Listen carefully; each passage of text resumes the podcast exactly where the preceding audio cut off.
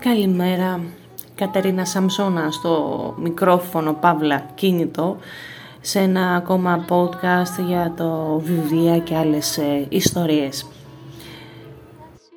Ημέρα τρίτη σήμερα, 12 το μεσημέρι, ζέστη έξω, όλα αυτά τα κλασικά του καλοκαιριού.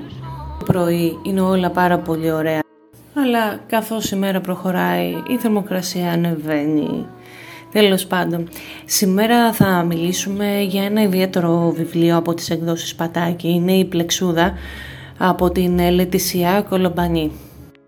Την ε, μετάφραση την έχει κάνει ο Γιάννης Στρίγκος. Είναι ένα ιδιαίτερο βιβλίο. Το διάβασα μέσα σε ένα απόγευμα και τελικά τελειώνοντας αναρωτήθηκα κατά πόσο πάρα πολλά πράγματα σε αυτή τη ζωή συνδέονται χωρίς να είναι ανάγκη εμείς οι ίδιοι να το γνωρίζουμε. Στο βιβλίο αυτό παρακολουθούμε τις παράλληλες ιστορίες τριών γυναικών σε διαφορετικές χώρες που ανήκουν σε διαφορετικές κοινωνικές τάξεις, αλλά και τρεις βρίσκονται κάτω από την ίδια στέγη αντιμετώπισης των γυναικών που επιθυμούν, διεκδικούν και το μόνο που θέλουν είναι να προχωράνε μπροστά. Η Σμίτα από την Ινδία ανήκει στην κάστα των ανέγκυχτων. Οι ανέγκυχτοι δεν είναι απλά αυτό που λέμε κατώτερη τάξη. Είναι οι άνθρωποι που με γυμνά χέρια καθαρίζουν τα αποχωρητήρια των Ινδών. Η μικρή κόρη τώρα της Μίτα, η Λαλίτα, την οδήγησε στο να προσπαθήσει να αλλάξει τη ζωή τους. Δεν ήθελε η κόρη της να έχει την ε, ίδια μοίρα, γιατί όπως θα διαβάσετε και στο βιβλίο, στο κεφάλαιο που αφορά την ε, Σμίτα, θα δείτε ότι είναι κάτι το οποίο κατά κάποιο τρόπο κληρονομείται από γενιά σε γενιά λες και δεν μπορείς να ξεφύγεις από όλο αυτό. Η αλλαγή λοιπόν, η απόφαση για αλλαγή σηματοδοτήθηκε και με την ε, συμβολική κίνηση του να ξηρίσουν τα μαλλιά τους. Μάνα και κόρη λοιπόν ξεκίνησαν το μεγάλο ταξίδι και κάπου στο ενδιάμεσο αποφάσισαν να σταματήσουν για να προσκυνήσουν τον άρχοντα των επτά λόφων που είναι μία από τις ανασαρκώσεις του Βυσνού. Ο Βυσνού ήταν μια θεότητα την οποία ε, λάτρευε η Σμίτα.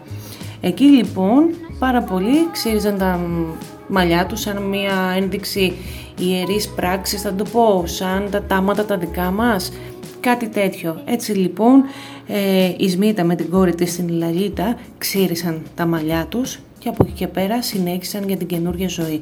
Δεν είπε κανείς ότι θα ήταν εύκολη, απλά ήθελαν μια διαφορετική μοίρα. Η Τζούλια τώρα από το Παλέρμο είναι ένα δυναμικό πλάσμα του οποίου ο πατέρας έχει μία βιοτεχνία. Φτιάχνει περούκες, χειροποίητες περούκες. Η Τζούλια είναι ασυμβίβαστη και κάνει ό,τι περνάει από το χέρι της ώστε να μην, να μην χαθεί η χρεοκοπημένη πλέον επιχείρηση του πατέρα της. Συμπαραστάτης σε όλο αυτό αλλά και σύντροφός της είναι ένας πρόσφυγας, ο Καμάλ, τον οποίο ερωτεύτηκε η Τζούλια και ο Καμάλ ανήκει στους Σιχ. Ο Καμάλ λοιπόν τη βοηθάει στο να σώσει την επιχείρηση πηγαίνοντάς την στην Ινδία. Μπορεί ο κώδικα συμπεριφοράς των ΣΥΧ να τους απαγορεύει να κόβουν τα μαλλιά τους, αλλά όπως είπαμε δεν ισχύει αυτό για όλους τους ε, Ινδούς που πηγαίνουν στους ναούς να κόψουν τα μαλλιά τους, καθώς θεωρείται ιερή πράξη. Εκεί μετά τα μαλλιά από τους ναούς πηγαίνουν στα παζάρια και γίνεται η αγοροπολισία. Η Σάρα από την άλλη μένει στο Μόντρεαλ. Είναι μια πετυχημένη δικηγόρος, μάνα τριών παιδιών, κάτοχος δύο διαζυγίων. Η Σάρα δούλευε σκληρά για να γίνει συνέτερο στην εταιρεία όπου δουλεύει. Προσπαθεί να είναι απρόσωπη, να αποδεικνύει συνεχώς ότι το ίδιο κάνει με τους άντρες παρόλο που έχει και τις ευθύνες του σπιτιού.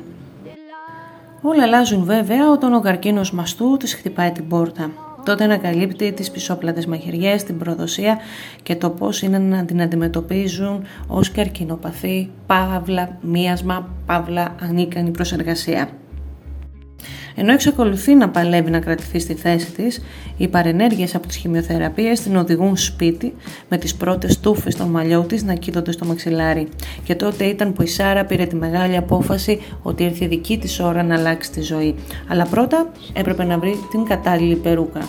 Και αφού δοκίμασε πάρα πολλές, κατέληξε σε αυτή που έμοιαζε σε εκείνη, τη Σάρα.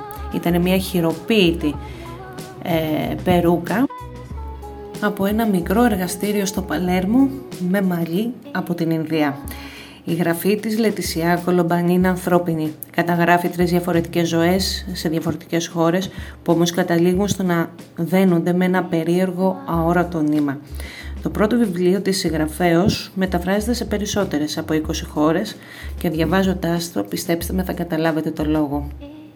Είναι από τα βιβλία που τελειώνοντάς τα, όπως είπα και στην αρχή, τελειώνοντάς το μάλλον για να είμαι σωστή, τελειώνοντάς το με έκανε να σκεφτώ τελικά με πόσους τρόπους μπορεί να συνδεόμαστε με ανθρώπους σε όλο τον κόσμο χωρίς να το γνωρίζουμε. Είναι ωραίο ταξίδι αυτό. Αυτός βέβαια είναι και ο σκοπός των βιβλίων. Να μας κάνουν να σκεφτόμαστε μετά. Όχι βέβαια να προβληματιζόμαστε, ιδίως αυτή την περίοδο, εκτός αν το θέλετε.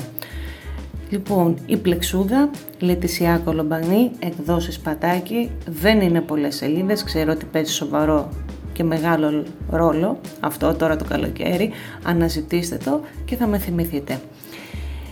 Στο μικρόφωνο Παύλα Κινητό Κατερίνα Σαμσόνα. Τα podcast πέρα από το βιβλίο και άλλες ιστορίες ε, που βρίσκεται στο Google Podcast το συναντάτε και στο blog μου sokari.blogspot.com και θα δείτε και άλλες κριτικές αλλά και συνεντεύξεις. Προς το παρόν σας χαιρετώ. Καλή συνέχεια.